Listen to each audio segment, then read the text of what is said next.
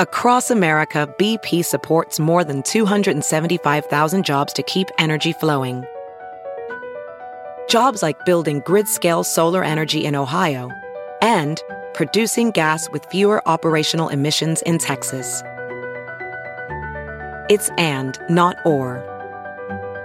See what doing both means for energy nationwide at bp.com slash investing in America.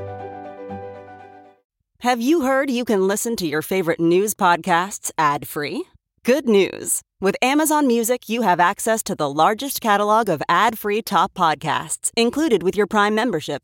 To start listening, download the Amazon Music app for free or go to amazon.com slash ad-free news podcasts. That's amazon.com slash ad-free news podcasts to catch up on the latest episodes without the ads.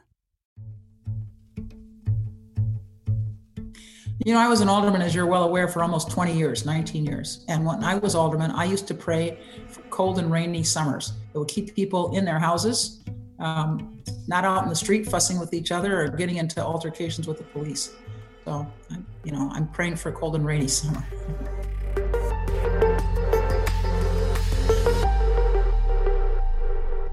Hi, everybody. I'm Fran Spielman, back in the corner of my bedroom where my desk is with Cook County Board President Toni Preckwinkle. Toni, how are you? Good morning. You are self quarantining this week and I guess next week too because one of your uh, members of your security detail tested positive. How are you feeling? How is he or she feeling? Well, I'm fine. Thank you very much for asking. Uh, actually, the last time I was in the presence of our staff person who has COVID 19 was the 27th of March. So, fortunately for me, the end of the day today is the end of my quarantine. We didn't uh, realize that he had it until um, Tuesday. So, it, the decision was that I should I should self quarantine for the remainder of the 14 day period. And frankly, so that expires. I'm, I'm very grateful that he's doing well. So that expires today. That's right. And and what will you do differently when you when you get out of this uh, self-imposed quarantine?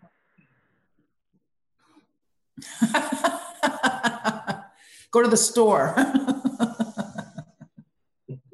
Yeah, I mean, really, this has been extraordinary. And I, I, I like to say we learn a lot about ourselves in a crisis. I think in my case, I'm going to learn what color my hair really is. How about you? What have you learned about yourself during all this? Well, my hair is really gray, so I don't have to worry about that. Um, no, you know, this has been a really difficult time, I think, for everybody. And uh, I'm really grateful to the great team that we have in the county. Lanetta Haynes Turner, my chief of staff, has been wonderful. And the other folks in the team have been working really hard, and we're doing the best we can in an extraordinarily difficult circumstance. And I'm grateful to everybody.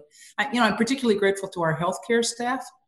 Um, this is this is a tough time to be a healthcare worker, and um, thank God for them.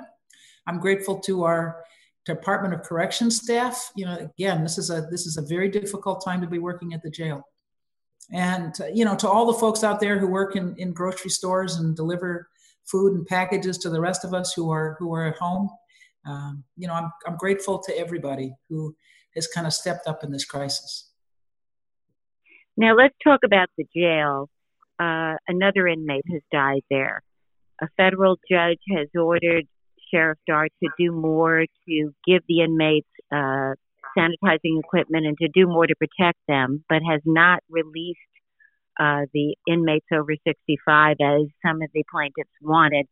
How do you feel the jail is doing? It is the hotbed of the nation, really, for this. Is Sheriff Dart doing enough? What should be done, if not? Well, I think the thing to remember, Fran, is this is the largest single site jail in the country, the largest single site jail. You know, when I came into office, we had an average daily census, that's 10 years ago now, we had an average daily census of 10 to 11,000 people in the jail.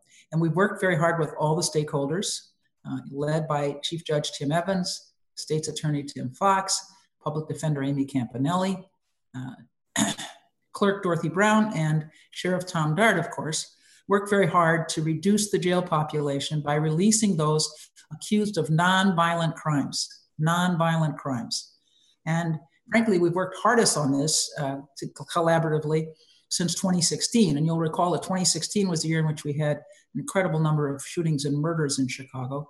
And those violent crimes have been declining over the last three and a half years, four years, at the same time that we've been most successful in our criminal justice reform efforts, reducing the jail population. So we've, re- we've reduced the number of people in the jail.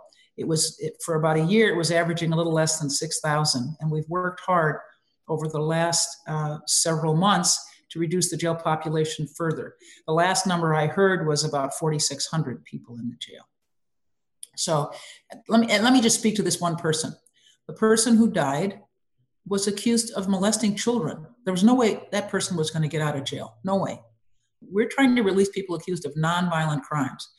We're trying to get the jail population as low as we can, but there are limits to that. As I said, we're not going to release people who are accused of crimes against children, people who are accused of murder. I mean, they're going to stay in jail. And the jail is a congregate facility. It's our equivalent of a cruise ship or a nursing home. I often say it's a petri dish. So we're going to continue to see people contract the disease. And unfortunately, there'll be people who succumb to it. Uh, just because it's a jail. Now, the sheriff is doing everything he can to put people in single cells and to try to reduce the um, contact that people have with each other. But a jail is a very difficult place in which to practice social distancing. So, is he doing enough? You know, I think that the sheriff is doing the best he can under extraordinarily difficult circumstances. Extraordinarily difficult circumstances. And more people are going to die there just flat out. You just said that. I mean that it's it's almost unavoidable, really. As I said, more people will contract the disease, and some will succumb to it. Yeah. Um, you closed the emergency room at Provident Hospital. Why did you do that at a time when African Americans are bearing the brunt of this? Doesn't it make it work, worse? No, of course not. First of all, the reason that we closed the emergency room is that one of the healthcare workers got COVID 19, and we sent an infectious team, uh, infectious disease team, over to Provident to look at the space to try to figure out what was going on there. Um, what they determined is that there was no way to practice social distancing given the way that the emergency room, our emergency department was configured. So we said, and this is at the beginning of this week, we'll close down the emergency room for a maximum of four weeks. We'll try to get it done quickly uh, tear out the walls, try to entirely reconfigure the space so we can practice the social distancing that's required in this pandemic. So that's what we're doing. We're, we're trying to make the, the emergency room a safe place for the people who work there and for the people who come in as patients. And the hospital itself remains open. It's a 24 bed hospital. It remains open, and we have the capacity, should a surge um, tax our Stroger Hospital capacity. We have the capacity to expand the number of beds in use at Provident. At Stroger, we presently have about 200 patients, half of whom, 100 of whom, have COVID-19. So this is this is a real challenging time for us. But normal census at the at, at Stroger is about 300. So we have some capacity there for more COVID-19 patients, and we have capacity should we have the staffing to increase the capacity at Provident as well. Right, but we're not yet at the top of the curve, I guess. And what kind of a strain is this going to put on Stroger and on and on county finances? Well, first of all, let's speak to Stroger. As I said, we have capacity at Stroger to uh, accommodate another 100 patients. It's a question of staffing levels. And I'm very grateful to the governor who's provided some assistance and support at Cermak, which is part of our health and hospital system and is the clinic at, at the 26th and California Detention Center for Adults, the 26th and California Jail. Um, so that's the, the, real challenge for us has been staffing, uh, both at, at uh, the jail at Cermak and, and at Stroger. And we're grateful to the governor. He promised us uh, 80 additional nurses and physicians assistants starting this weekend at Cermak, and, and that should be extraordinarily helpful to us. Yeah. How many people are calling in sick on a daily basis at those places? I can't tell you. Yeah. It's been a challenge. Well, it's a challenge across our healthcare system. Not just our, yeah. not just the public health system, across all of our healthcare providers. Now, the county budget is incredibly dependent on economically sensitive revenues, particularly the sales tax, the hotel tax. How big is the hole in the county budget likely to be now that the local economy has literally ground to a halt? I can't say that, but um, our Ammar Rizki, our chief financial officer, has shared with me that 65% of our, our revenues are um, impacted by the fact that the economy has fallen off the cliff. Um, so that includes our sales tax revenues, things like hotel and motel taxes, uh, you know, car rental taxes. All of those things are impacted by uh, the fact that the economy, as I said, has, has fallen off the cliff. So there will be a tremendous impact, not just for us, but for the city and other local units of government. Fortunately for all of us, um, the the first payment of our property tax was due March 1st. So before the the full impact of the pandemic uh, descended upon us, we got in a lot of revenue in that first uh, property tax payment. So how do you plan to fill this, whatever this hole is? I'm I'm sorry. How do you plan to? Go ahead. I didn't hear you, Fran. Oh, I'm I'm asking um, whatever the do you have a sense of what the hole is? And how do you plan to fill it? And what steps are you taking now to minimize the impact? Well first of all um, our chief financial officer as i said ammar rizki and his team are looking carefully at our present finances and uh, trying to figure out what are reasonable projections. This is it's extraordinarily difficult in this time to make projections um, but they're doing their best. And so hopefully by the end of the month, we'll have a better sense of where we are and what we might expect going forward. Needless to say, we're trying to uh, halt all discretionary spending, uh, do everything we can to conserve resources. We met the requirement of the Government Financial Officers Administration or Association, GFOA, which was two months of reserves. But we're coming um, close to the end of that two month period. And so this is going forward, it's going to be a real challenge. We continue to um, ask people to stay home in, in county and, and pay them to stay home because we think that's the responsible thing to do. Uh, but the financial challenges are just going to be magnified going forward. Do you anticipate any layoffs or furloughs? I'm not going to speak to that. I have I have no idea how how we're going to deal with the challenges ahead of us. But as I said, my financial team is working hard to to figure out not only where we are, but projections going forward, and then we'll, we'll have to take some difficult uh, steps. Well, where would you look first? I think I've said all I'm going to say on this, Fran. Um, my financial team is looking carefully at it, and um, we'll be sure to share with the public when we've got a sense of the direction in which we're heading. Can you rule out raising taxes? I'm not going to rule out anything. I mean, we this is this is um, an economic nightmare. In addition to being a health nightmare, it's an economic nightmare. And uh, frankly, the sheltering in place has been remarkably uh, successful in helping us uh, diminish the impact of the pandemic. But that doesn't mean we're going to be immune from the pandemic, and it surely doesn't mean we're going to be immune from the economic consequences of sheltering in place. How long can you afford to pay people to stay home? As I said, that's something our financial team is is looking at, and we hope by the end of April to have a sense of where we are. Now, the stimulus money, the city claims that it's going to get 572 million easy itself, CTA 800 million, CPS another 205. What's the county going to get? That's another thing my financial team is working on, and I'm not going to speculate on, on what the resources available are. Um, we have a great team in Washington looking at the bill and trying to figure out how we can access resources, and we'll we'll be uh, we'll be doing everything we can to get every dollar that we can, especially since we're we're delivering healthcare services and providing services in the criminal justice system, which we hope will be eligible for reimbursement. But you don't have a ballpark figure yet. No. Now, you created a $10 million fund for small business. Are there any other economic relief plans in the works for you? Well, the first thing we did was was uh, eliminate some some fees and fines for folks, and we deferred collection of, of taxes. And it basically was a $35 million interest free loan to our businesses. So they had a little more working capital to address the challenges they face.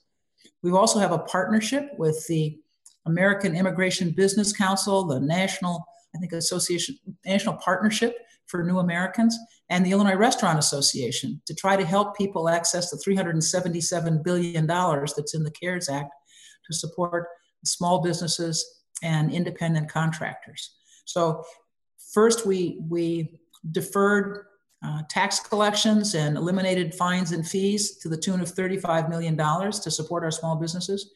We uh, engaged in a partnership with, uh, with other actors to get people information about applying for the federal resources. And then, of course, we set up our own $10 million uh, fund, recovery fund, in, to enable small businesses of 25 workers or less. You know, the Small Business Administration um, has a 500 employee threshold as a small business. We made it for very small businesses, 25 employees or less, independent contractors and gig workers. Businesses can get 20,000 no interest loans for five years.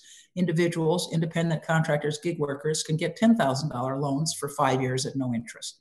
And this is for suburban Cook County, because that's where our resources are supposed to be directed suburban Cook County. And so it's a $10 million fund. So those are the three things that we're doing to try to support our small businesses, independent contractors, not for profits, and gig workers. Now, the morgue has horribly and yet necessarily created or uh, established a refrigerated warehouse to store thousands of bodies, 66,000 square feet.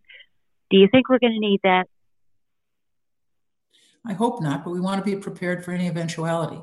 And I know that you were covering the city in the 90s when we had 1995 when we had that terrible heat wave and I think 900 more than 900 people lost their lives in Chicago.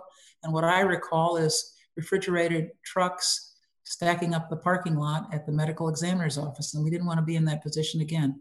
We wanted to treat the deceased with dignity. And so we arranged for the surge center so that we could do that. Dr. Terry Mason, you fired him as Chief Operating Officer for the County Department of Health. Why would you do that in the middle of this? What happened? There's no good time to make high, high profile personnel changes. You know, I'm very grateful to Terry Mason for his service to the county. He's a very good uh, public educator, outreach work, particularly to the African American community, reminding us of the diabetes and hypertension and heart disease that plague our communities and what we can do ourselves to mitigate some of the impacts of those diseases. This is a time, however, in which we need strong operational leadership. And Dr. Rachel Rubin and Dr. Josie, Kiran Joshi, Joshi, there we go, Kiran Joshi uh, are co-leaders now of our Department of Public Health, and I have great confidence in them. But what was wrong with Dr. Mason? Where did where was he lacking? As I said, this is a time when we need strong operational leadership, and I'm grateful to Dr. Rachel Rubin and to Dr. Kiran Joshi for stepping up and leading that department.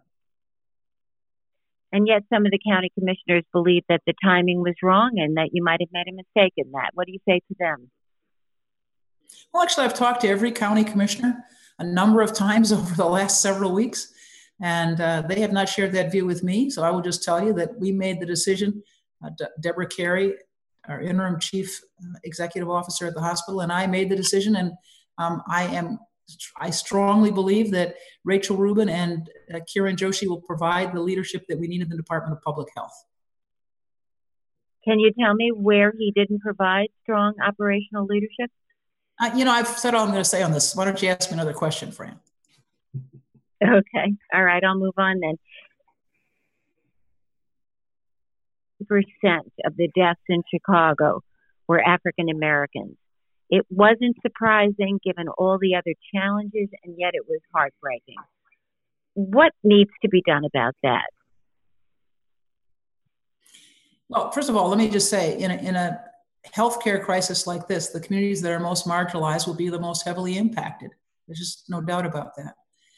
In the fall of uh, November of, of uh, 2018, I, I gave a, a, speech, I think, at the at the City Club talking about racial equity, and we reported on a year and a half work by my chief of staff, Lanetta Haynes Turner, and our senior leadership around racial equity issues because we decided that that was a, a challenge that we needed to address publicly uh, in as, as, a, as a county leader, and also that we needed to look at, at, it, at all the challenges we faced through an equity lens. And surely healthcare is one of those issues that's heavily impacted by inequality and inequity. And uh, everything we've done over the last a couple years, we've tried to do uh, with that focus of what what is this? Who's who's helped and who's burdened, and how does this impact, in particular, um, those in our in our communities who are most marginalized, and that's basically people of color, particularly African Americans. The mayor has closed the lakefront and the 606 trail. She's cut off citywide liquor sales at 9 p.m. She's driven around and ordered groups of people to break it up. Her police department has even set up checkpoints in every district. How do you think she's doing in this in all of this? You know, I, am going to talk about what we're doing in the forest preserves. You know, we closed all our visitor centers, we closed all our nature centers. The forest preserves, and we, we're not having any picnics or family reunions or whatever, but the forest preserves remain open for people. We have 70,000 acres of, of forest preserves, 300 miles of trails. So there's plenty of opportunity for, people to get out, get some fresh air, get some exercise, and maintain social distancing. And if we find that there are parts of the preserves where people aren't able to do that, unable or unwilling, we'll close those parts of the preserves. But the forest preserves remain open to the public, and I'm grateful for that. So, do you think she's gone a little too far in this? Uh, you haven't had to play the policing role like she has. You know, I'm responsible for the forest preserve, so I'll be glad to talk to you about that, which I have. But do you think it was necessary to do what she's done? Fran, let me say it again. I'm responsible for the forest preserves, and I just told you what we've done in the forest preserves. But I covered a news conference yesterday where there was criticism of what they believe are racist policing policies that have no place even in a pandemic, the idea of checkpoints, asking people to show an ID, uh, curfews at five o'clock in some neighborhoods. Does that go too far? Does that trouble you at all? You know, I'd be happy to talk to you about the things for which I am responsible. Okay.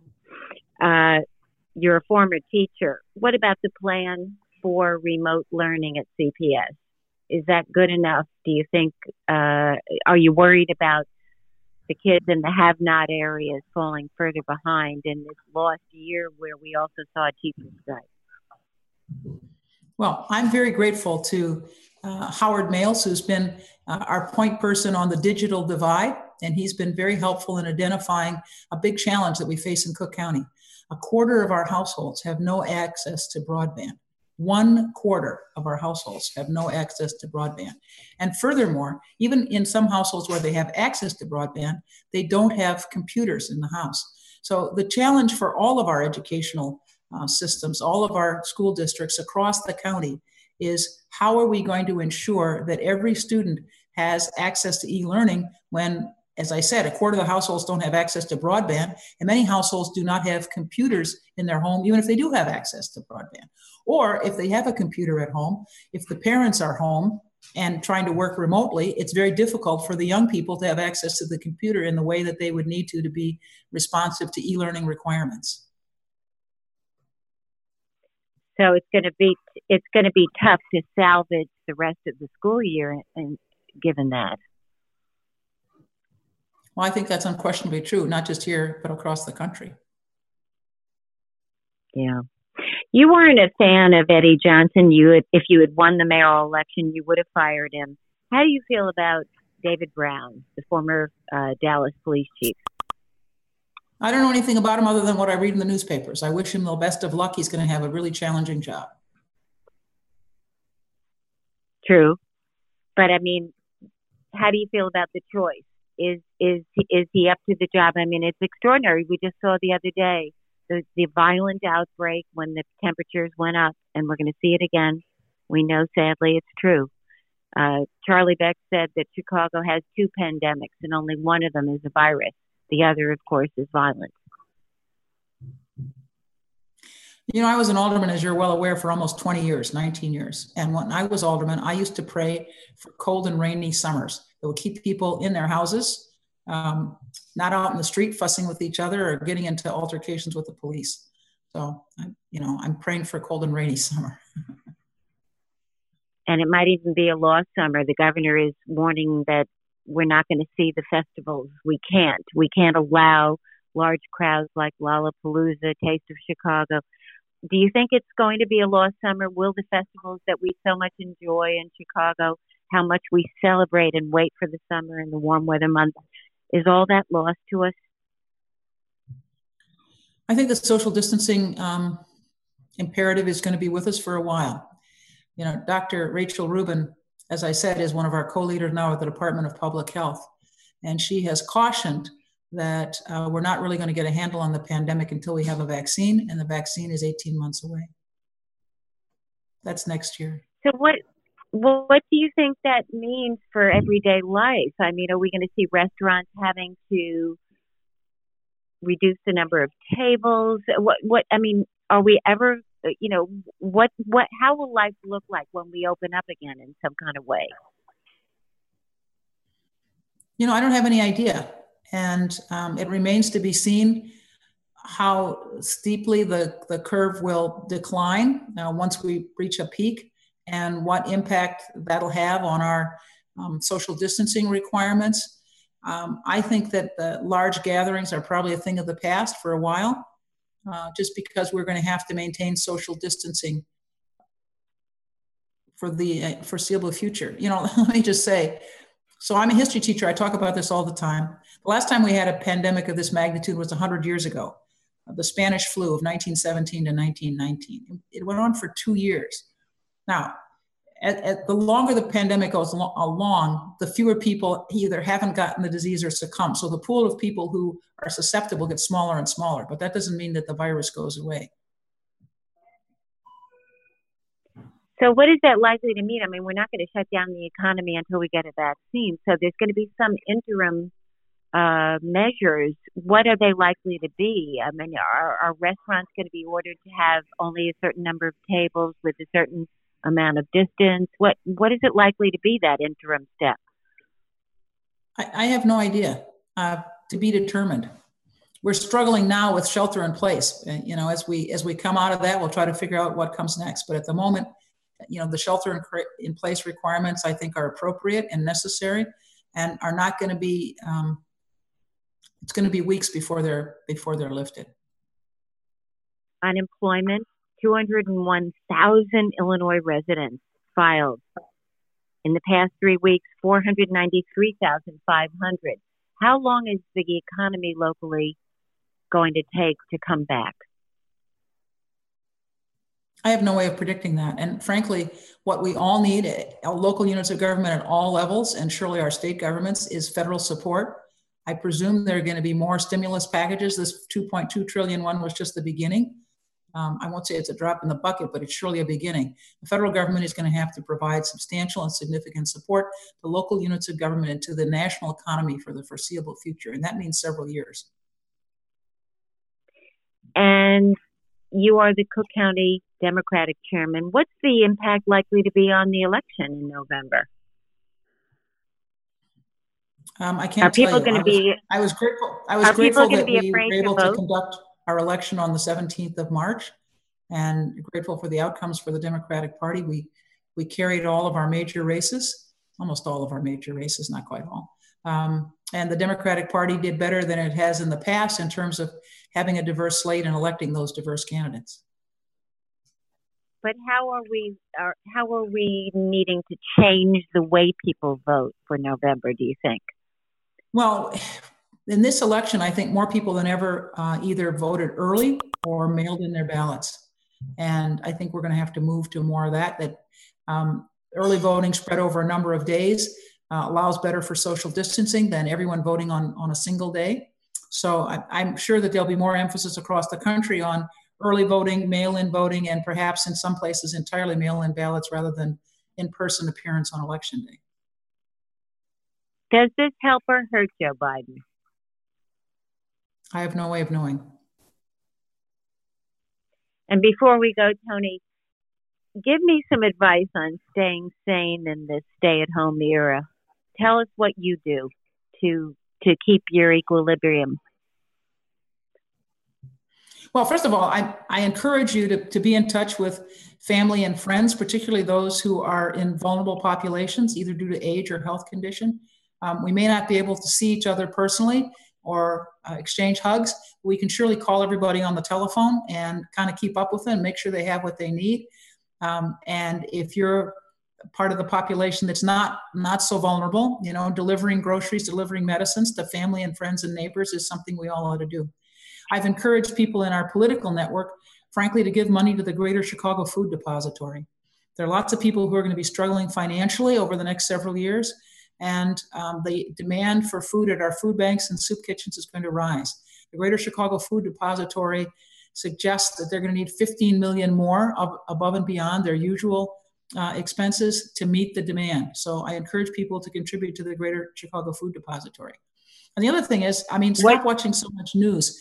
you know, it doesn't help you to see the ticker tapes uh, of all the people who are who are succumbing to the disease um, and those who are passing away from it. It just makes people more anxious and nervous. So I recommend, you know, things you enjoy, whether it's good music or your favorite movies, uh, or time was spent with family.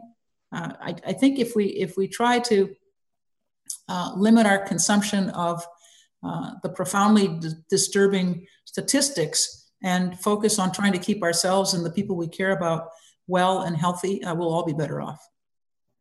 And what's your guilty pleasure? What's my guilty pleasure? I mean, um, in terms of diversion, you know, diversion for you. No, you know, I I, I like The Crown, um, the the the series on uh, Queen Elizabeth. Um, I watched a series, The Letter to the King, um, and then there was a series I watched recently on Madam C.J. Walker, which was fascinating as well. Okay, Toni Preckwinkle, thank you so much for joining us. Stay safe out there when you return to the uh, the fresh air world, and I'll just keep walking my dog a couple of times a day. Thanks so much. All right. You take care. And we'll see. Okay, you too. And we'll see you all next week.